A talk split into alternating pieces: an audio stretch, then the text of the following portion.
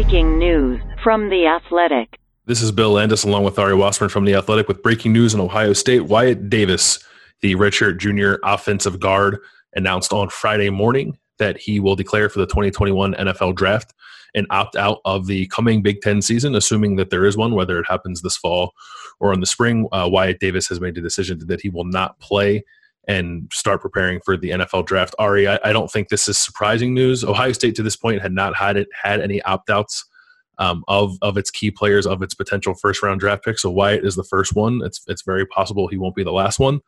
So that this development is not necessarily surprising. I think the timing of it might be. What was your first reaction when you saw that Wyatt Davis had declared for the draft?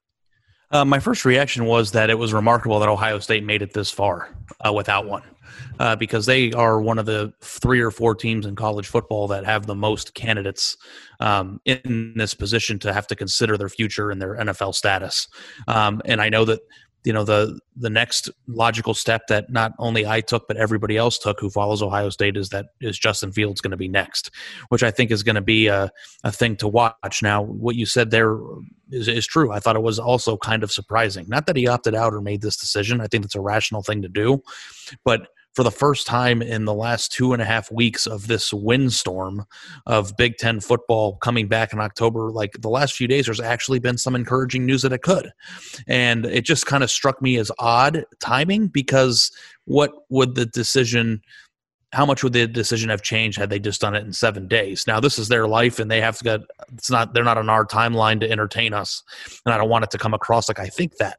Um, but you spoke to uh, Wyatt's dad, and I think that like some insight on on why the decision was made now, I think would be interesting for them. Spoke with Wyatt and his father, um, Duane, on Friday morning, and it was a very interesting discussion with both of them because this is supposed to be a happy time in a player's life. Like Wyatt Davis has declared for the NFL draft, and it's very possible he's going to become a, a first round draft pick. This is a realization of a lifelong dream but it's happening at a time when he didn't expect it to happen. He's had to make a tough decision here, weighing his options um, for the coming season or, or, what he thinks or may not think is, is a coming season. And, and, just to give you a little bit behind the scenes of of how and why this played out when it did, um, Wyatt and his family have have been monitoring this like every um, potential first round draft pick or every potential draft pick has had, and even other players who aren't draft picks are just trying to figure out whether or not they should play this year have been analyzing the situation. And and like a lot of us, they've gone back and forth on what they think might happen. They've seen a lot of the discussion on Twitter and and a lot of the reporting that you know one day suggests that there's going to be a season imminently, and then the next day something happens to to kind of bring people back down to earth a little bit. And I think the back and forth of that weighed on them considerably. They had conversations with Ryan Day and the Ohio State coaching staff the, the entire way, and, and I think feel really good about the staff and, and Gene Smith being transparent with them and fighting for them and, and trying to give them answers.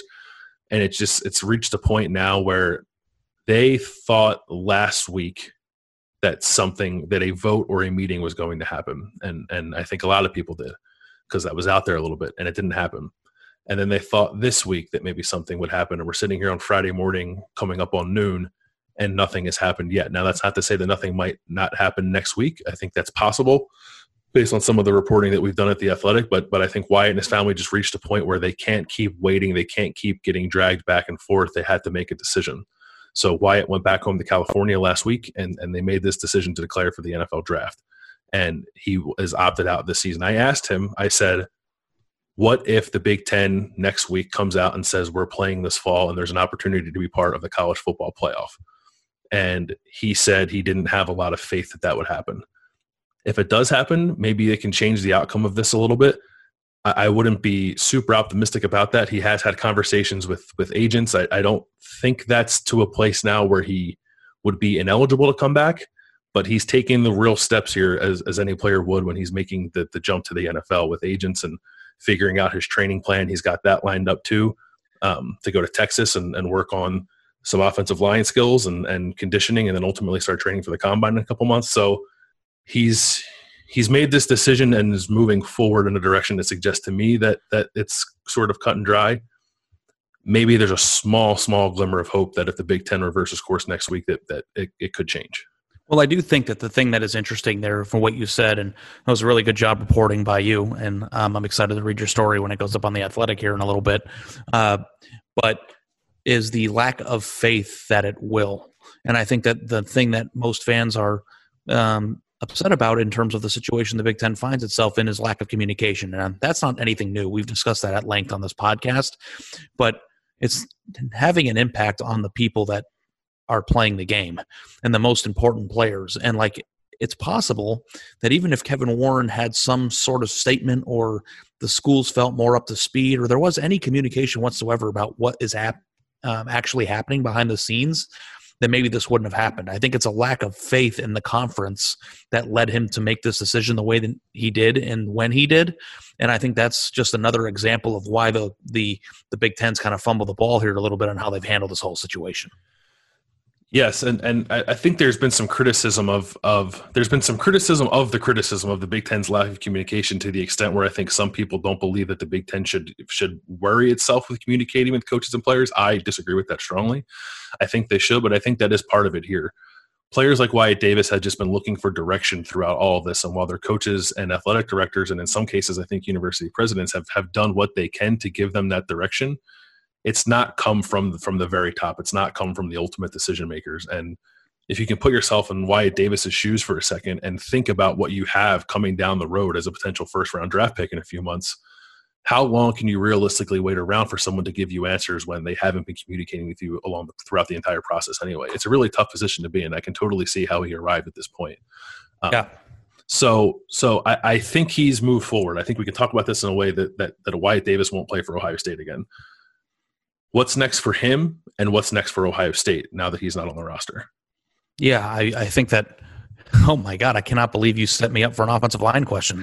what's going on here? Um, I, I, think that what's next for him is um, working out and becoming, uh, hopefully for his sake, a first round draft pick. I mean, he's one of the best interior linemen um, in the in the draft, and and Landis, the guy came back when he could have potentially been a first round pick last year. He wanted to play, he wanted to be on this team.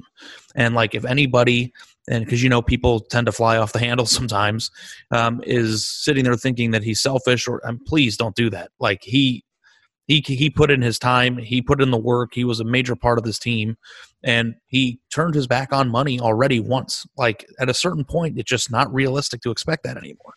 So what's next for the offensive line? I'll let you get into the tactical X's and O's on who shifts over where because I know that's what you think about at night. But I think that what's next is is being on the lookout now for whether or not other players on this team are going to do the same thing. And I think there's four or five other guys that could rationally make that decision. The obvious one is Justin Fields. That's the scary one. But we've also got Shaun Wade and, you know, maybe Josh Myers and people in the same position that have to consider their futures too. So I don't know if the Big Ten cares, probably not, about whether or not this is going to happen to Ohio State, but their roster, um, the one that everybody was praying would get a chance to play, now has lost a major uh, important piece that would have been part of the reason why we thought they could win a national championship.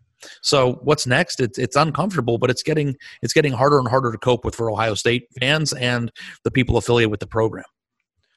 So they have, uh, in, in, terms of options to to replace Wyatt on the offensive line. I, I, think maybe first you think of Matthew Jones, who's in his fourth year in the program, a former top 100 player who's who's yet to start.